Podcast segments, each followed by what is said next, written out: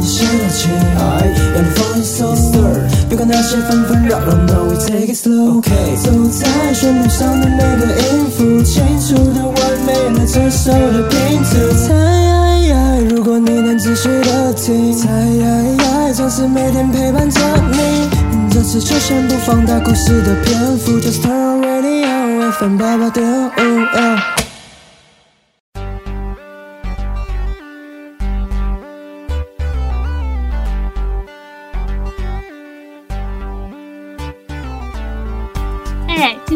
礼拜一耶，对啊，今天又有卡健根也可以听了。这个广播节目我真的超爱的，也是我每个礼拜的精神粮食哦。这个节目介绍的卡通都是我们小时候的回忆，记得每个礼拜一下午两点都要打开收音机调频 FM 八八点五收听卡健根哦。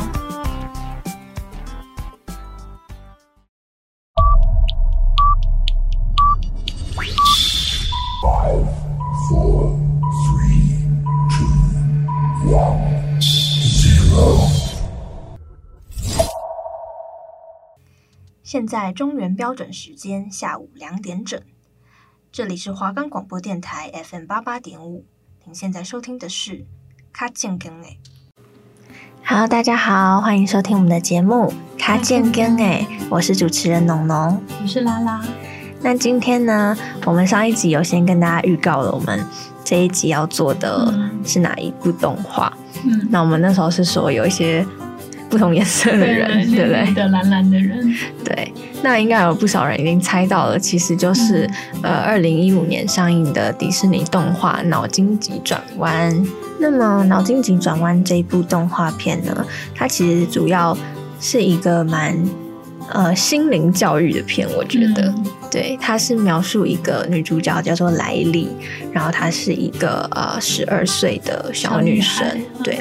然后他本来是住在明尼苏达州，对，但是因为爸爸的工作的关系，所以他们家、嗯、呃三个人就必须搬到旧金山。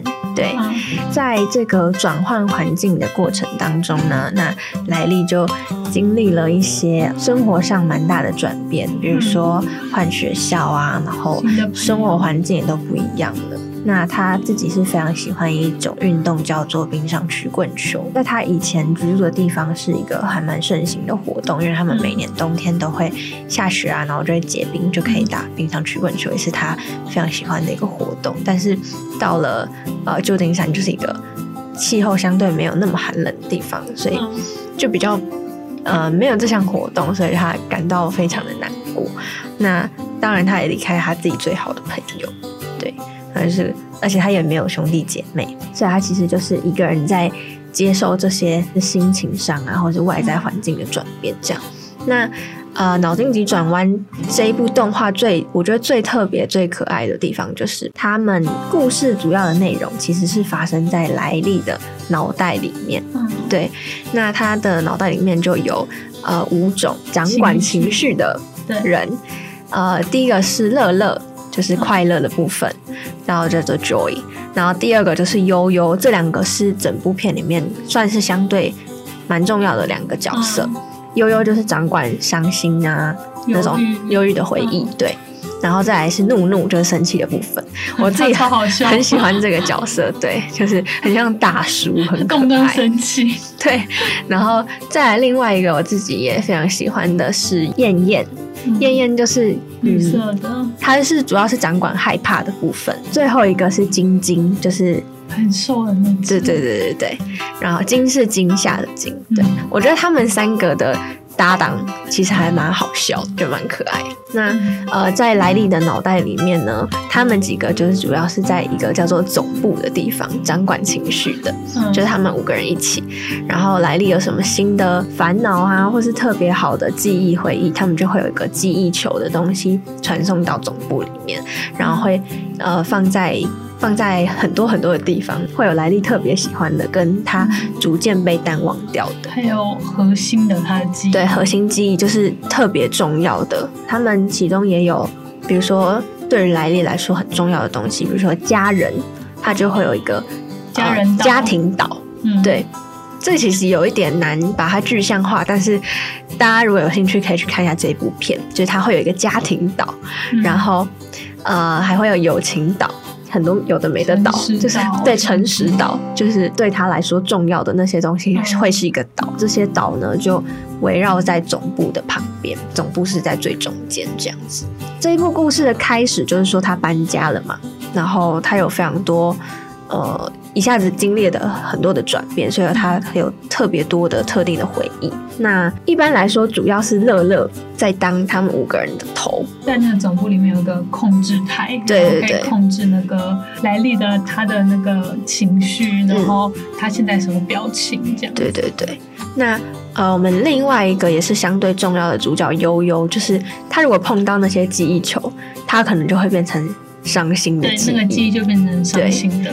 所以其实乐乐一开始是非常的，也不能说排挤，就他没有不喜欢悠悠，但是他不希望悠悠干涉到莱利的心情跟他的特定的记忆，他不希望变成是伤心的，因为他想让那个莱莉就是在回忆的时候都是开心的，不是带着悲伤的情绪去回忆。对，没错。总之就是在一场意外呢，乐乐跟悠悠就跑到了除了总部以外的其他地方去了，就可能到。家庭岛啊，或什么其他记忆围绕的一个地方，对对，储储藏来历记忆的地方。那整部故事就是在描述说，他们要如何在只有燕燕、晶晶和怒怒掌管总部的情形下，嗯、然后来历又经历那么多不一样的转变，然后其他三个人是怎么作怪的，乐乐跟悠悠又是怎么从其他地方努力回到总部的一个过程。那你自己在这部片里面有特别喜欢什么角色吗？你是说从这五个情绪，还是所有的角色？那我们先说这五个情绪好，你最喜欢哪一个？我觉得应该还是乐乐吧，嗯，因为他就是一个，呃，因为他的个性的关系，所以还是偏乐观啊，然后什么事情都会往好的方向想，嗯，我觉得这样活着也比较快乐一点。对，乐乐是算是一个相对比较积极的一个角色，我其实蛮喜欢另外三个。就是晶晶、燕燕跟怒怒，对，因为我觉得他们三个的组合很好笑。燕燕就是看起来特别厌世的那种，嗯，对，然后他的角色就是感觉是特别毒舌，然后很犀利的那一种角色。然后怒怒就是很搞笑，很容易生气，超级无敌暴躁的那种。然后就是他也是相对，我觉得做决定是比较果断的。尤其是有晶晶在旁边衬托他的果断，因为晶晶就是会常常在那啊怎么办怎么办，然后跑来跑去，然后大惊小怪的那一种，对，所以我觉得他们三个角色就是凑在一起很有趣，对，因为他们这种这种情绪在某件事情，就是针对某一件事情上面，他们有不同的看法。譬如说之前在电影中有提到说，像是那个嗯下雨天。这件事情，嗯、然后乐乐就说，他就下雨天很好啊，他可以踩水呀、啊，嗯、可以在雨中漫步啊之类的。嗯、然后悠悠就会说，可是雨鞋会湿，嗯、脚会进水，然后头发会湿之类的。嗯、就是同一件事情，但是以两种不同的心情去看这件事情的时候，呃，你自己心里的转变就会有很大的不同的体悟。对，其实这几个角色就是分别把他们本身的情绪。诠释到一个最高峰，像是悠悠就很常会说啊，我知道我是很没有用的人什么的 啊，今天好难过，而且他是真的会难过到就是完全没有力气可以起爬起来，就他会躺在地上。然后乐乐就是把快乐啊、积极、乐观诠释到最极致，就是遇到什么挫折说没关系，一定会有办法的。对，嗯、所以我觉得他们几个是一个还蛮特别的一个设定。但其实我刚刚有想到一个我自己最喜欢的角色，就是那个那只大象，冰对，冰棒，因为我，我很喜欢它。对，就是在这个故事的后半段呢，就我们先讲一下冰棒这个角色，它其实是一只大象，粉红色的大象。嗯、那它是是来历想象出来的朋友。对，我不知道大家小时候会有会不会有一个假想的朋友，我自己是没有啦，是但是我有听过有非常多人有。就是他们自己想象的一个朋友，尤其是独生子女，特别会有这个呃假想的朋友，在小时候的时候，对，是娃娃的样子啊，对，是人的样子。对，那这一只大象呢，冰棒就是莱利小时候假想的朋友。可是随着莱利长大，就是莱利有真正的朋友了，就他其实不太需要一个假想的朋友。但是这一只大象就冰棒，它还是存在于莱利的记忆里面，只是说它已经不是最重要的那个。然后它也是在逐渐的被淡忘当中。在乐乐和悠悠他们离开总部之后，他们就在寻找回总部的路程当中遇到了冰棒。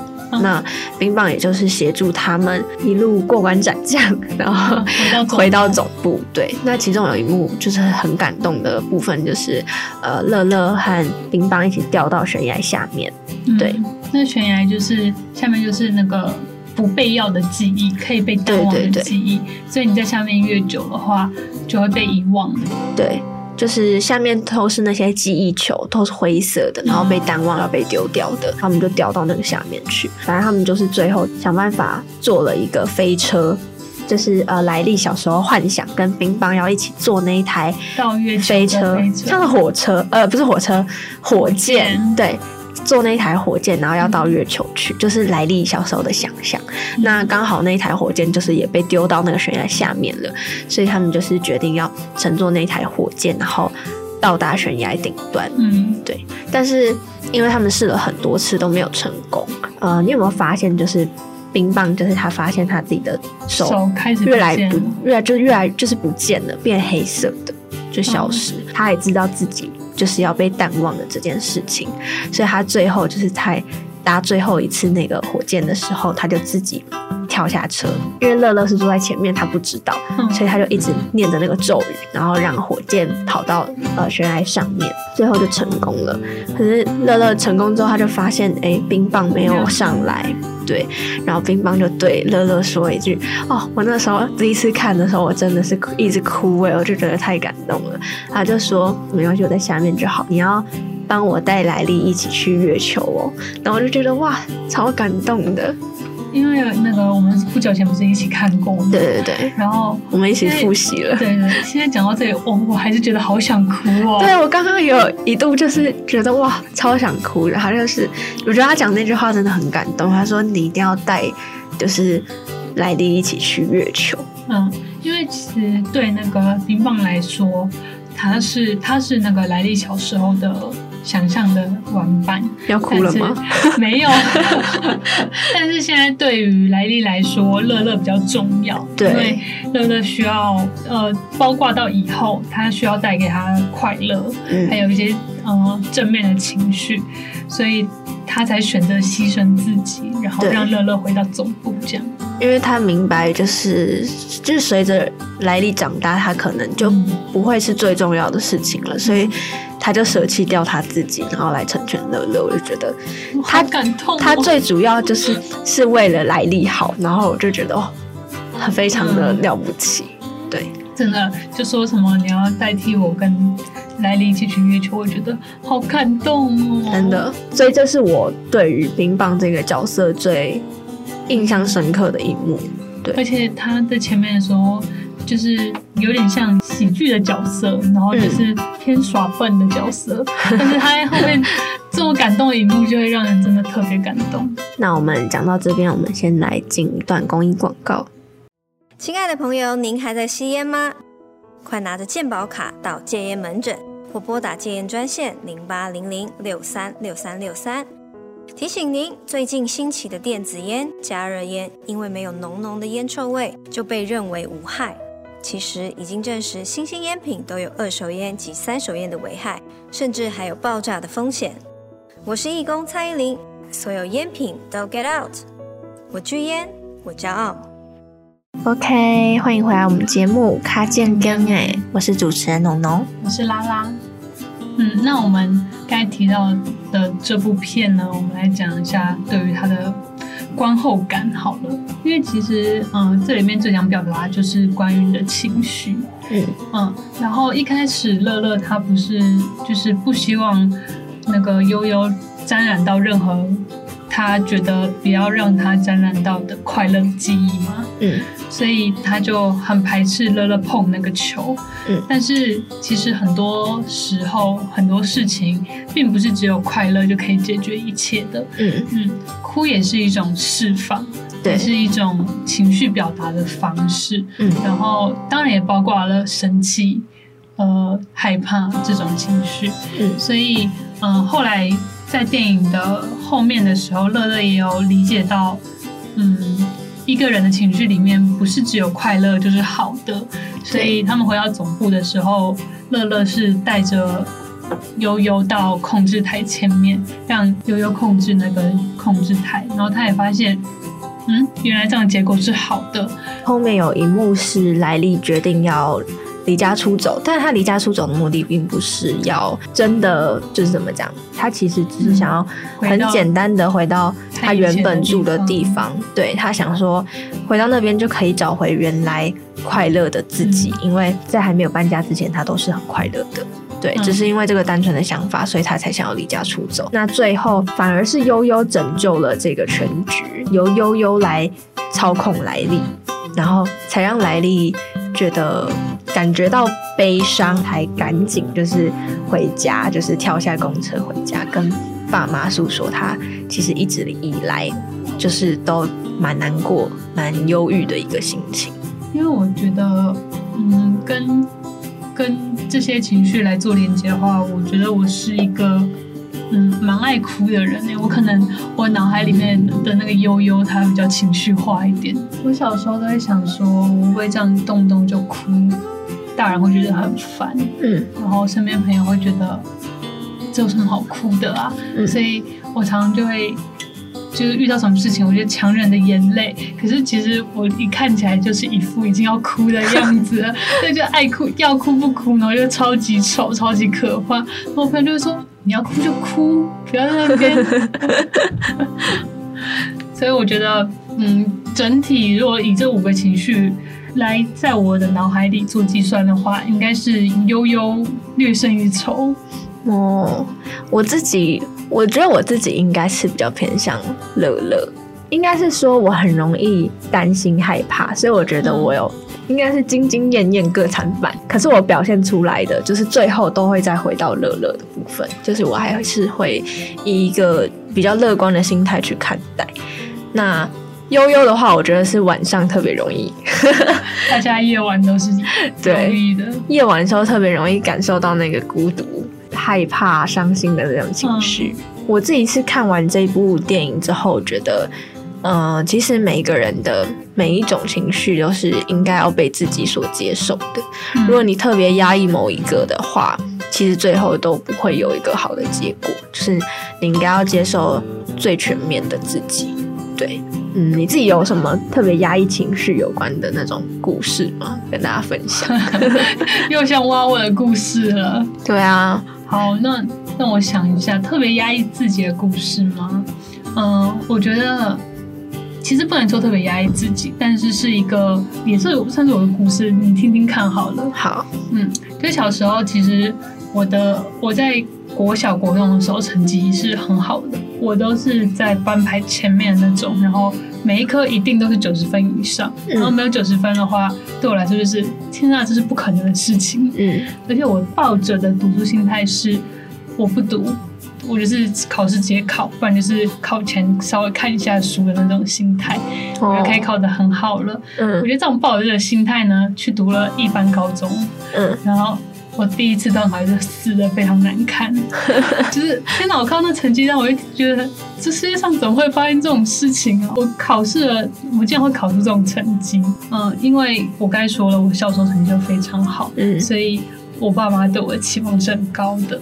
嗯，然后他当他们看到我第一次段考成绩的时候，是有点吓到的。嗯，但是嗯，他们也没有非常的去责备我。嗯，但是我觉得反而这样会让我。心理的压力加更加倍，嗯，因为就是我明明就做错了，对，然后是我不读书，但是你却就说没关系，我们下次再努力就好了。然后我心里就会觉得，啊，我好像这样子会觉觉得我更加的对不起他这样子，嗯嗯，就是其中一个被情绪压抑着的一种心情吗？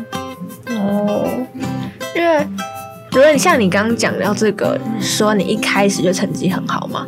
如果是说以学科来说的话，我确实是这样没错。但是，呃，我在小时候的时候，我妈妈就是有送我去学过钢琴，嗯、对，然后学了还蛮长一段时间。但其实我小时候超级无敌讨厌弹钢琴，就是那是我的一个噩梦。每个礼拜必须要花一个小时去上课之外，之后的每一天我都必须要去练琴，然后一直到下。个礼拜要交作业，就是我们每个礼拜都需要验收这样子。那其实一开始呢，我是一个耳朵非常好的小孩，我通常都是用听的，拍子我是用听的，然后音符我也是用听的，所以我其实很讨厌看谱，然后我的乐理也不好，就是我拍子那些其实我都是用听的，然后就记下来。嗯，对，就某方面来说，我听力非常有天分，但是就造就了我后天学习那些乐理的底子打得非常不扎实，因为我并不是真的用它的原理去记的，我都是用听的，嗯、对，导致我后来很多地方都会练不好，我的视谱也比别人慢很多，人家可能可以看到，就是弹出来，但是我可能就是要需要思考这样，那。当然，到后来现在就已经可以了，那是因为有很多年的练习。但在刚开始学的时候，其实是很不 OK，因为我们当时还需要考一些有的没的试，就需要去记一些和弦啊之类的。但这方面我就不是很好，我学的很糟。那个时候基础打的不好，然后我就常常会被老师叫去说，因为我们那个时候是上团体班，验收的时候我都弹的不好。然后因为验收是要弹给全班还有老师听，我自己就会觉得。很丢脸，因为老师都会夸奖别的人，弹不好的人就会被打手啊，或者是被骂。那时候老师还会说：“你去站在那个谁谁谁旁边看他弹。”他就是意思就是叫我站到那个表现得非常好的同学旁边看，然后我就觉得备受屈辱，真的是，你看，这是我。应该是六七岁的事情，嗯，我一直记到现在，就是那个屈辱的感觉。但是我当时表现出来都是无所谓啊，反正呃，弹我反我本来就是弹不好，呃，我很压抑那种呃难过，然后觉得很怎么讲失望，或者是那种难受的心情，就是一直被我压抑起来，就是我都表现出来，反正我无所谓啊。我我本来就弹的不好，这样子的心情，嗯、但是其实我内心是很难过的。然后到后来呢，呃，我去上了别的老师的课，就是我同时上了两个老师的课。我上了那个老师的课之后就进步很多，从此以后团体班的课我都第一个，就是老师要验收的时候我都第一个去谈，然后老师就感受到我很明显的进步，就开始夸奖我，我才开始得到那个成就感，对。那有了这个成就感之后，我学东西也变得很快，嗯、所以后来我才真正喜欢上弹钢琴。不然我以前是非常讨厌的。我后来也是，其实就是接受了呃我自己的这个负面情绪，因为当时在去新的老师那边上课的时候，嗯、我表现的也是我无所谓的那种心态在练琴。我印象非常深刻，有一次我也是抱着这样子的态度去上课，然后老师弹一弹就突然停下来说：“注意你的态度哦。”然后。他就说：“我们要好好的认真再谈一次，好不好？”他就很认真的这样看着我的眼睛跟我讲，因为我的态度都是很消极的，所以我才感受到哦，原来老师也知道，可能我不是很专心的在这个方面，对，我才好好认真谈，然后一次就谈过了那个比较困难的小节，对，然后从那一次之后呢，我就觉得我好像不应该这样子。去面对弹钢琴这件事情，后来我一直都非常感谢这位我的恩师，一直到现在。哦，对，因为其实我身边也有很多不少从小就学钢琴的朋友们，嗯，但是我真的从来没有听到一个跟我讲说，我小时候就喜欢钢琴。呃，对我来说，我觉得我身边。遇到的朋友大部分都不是偏快乐，都是偏痛苦居多。啊，可能是因为小时候就要被逼着学这些东西，而且不见得是你小时候就有兴趣的东西。对，就是其实一直是到我学了非常多年之后，我才把他当做我的朋友。我把钢琴当做我的朋友，就不管我是什么心情，我只要上去碰到他，我都可以变得快乐。嗯。就是我在告诉他我的心情，用音乐来表达我的心情。对，但是其实像我自己是，我四岁就学。你每个你每天要花从一开始可能半小时，因为小孩子坐不住，嗯、半小时加到一小时、两小时、三小时，然后可能遇到表演、比赛、考试，你都要花更多的时间和心力去练琴，再加上可能你还有乐理的作业，就是你其实要学的东西很多。然后对那种年纪的小孩来说，其实我觉得你要忍受别的小孩在外面玩，你自己要在家里弹琴的那个不是很好过啦。我觉得蛮辛苦的。可是你知道，因为大概是从。呃，小五、小六吗？还是国中的时候开始，你就会听到身边朋友说：“哦，我小时候学过钢琴，嗯，或者是说哦，我小时候学过芭蕾之类的。嗯”然后从那那时候开始，我就一直很羡慕那些小时候学过钢琴的人、学过芭蕾的人。然后我就回去的时候问我妈说：“为什么小时候没有让我去学钢琴？”嗯，然后我妈就说：“哦，我觉得。”钢琴你不一定会喜欢这样子，嗯，然后后来我也问她说，你为什么没有让我去学芭蕾？然后他说哦，芭蕾本来是真的有让有要让你学啦，嗯，所以我本来可能是 会跳芭蕾，会去跳芭蕾哦。其实蛮羡慕那些会弹钢琴的人，嗯，因为我真的完全不会。然后我看谱的时候也是就觉得这什么鬼，完全看不懂，试图想弹都弹不出来。对，但是我自己觉得，其实不管是像你刚刚讲的学跳舞，还是学音乐，学一些才艺什么的，你某方面会觉得说，啊，我以后又用不到。嗯。可是回过头来看以前，你会发现，哎，其实它会用在你以后很多不一样的地方，有的甚至是你意想不到的地方。可是它其实都是有用。嗯。好啦，有点离题了。但是呢，其实这一部动画最主要带给我们的就是希望说我们不要压抑情绪啊，然后要正常的释放自己的负能量。嗯，有时候太过正向其实也是蛮烦的。有时候网络不是有很多那种鸡汤语录，你真的很厌世的时候看那个，你也不会觉得很正面，你会觉得更烦，想说这是什么，根本就是在说谎啊，嗯，对不对？就是想要强颜欢笑的感觉。对，所以我觉得。如果你很难过的时候，其实你就不需要假装很快乐，嗯，你就去接受自己那个不快乐的样子，不快乐的情绪，去找出原因，说，哎，为什么自己会有这样的感觉啊？然后，如果真的自己找不到原因，需要帮忙，可以跟朋友、跟家人说，再不然还可以有一些辅导室这类的地方，可以给你寻求协助，我觉得是比较好的一个方式。嗯，因为压抑着自己的情绪的话，到最后也会累积到一定的程度，然后也会爆发。对，其实这样是不好的，蛮不好的。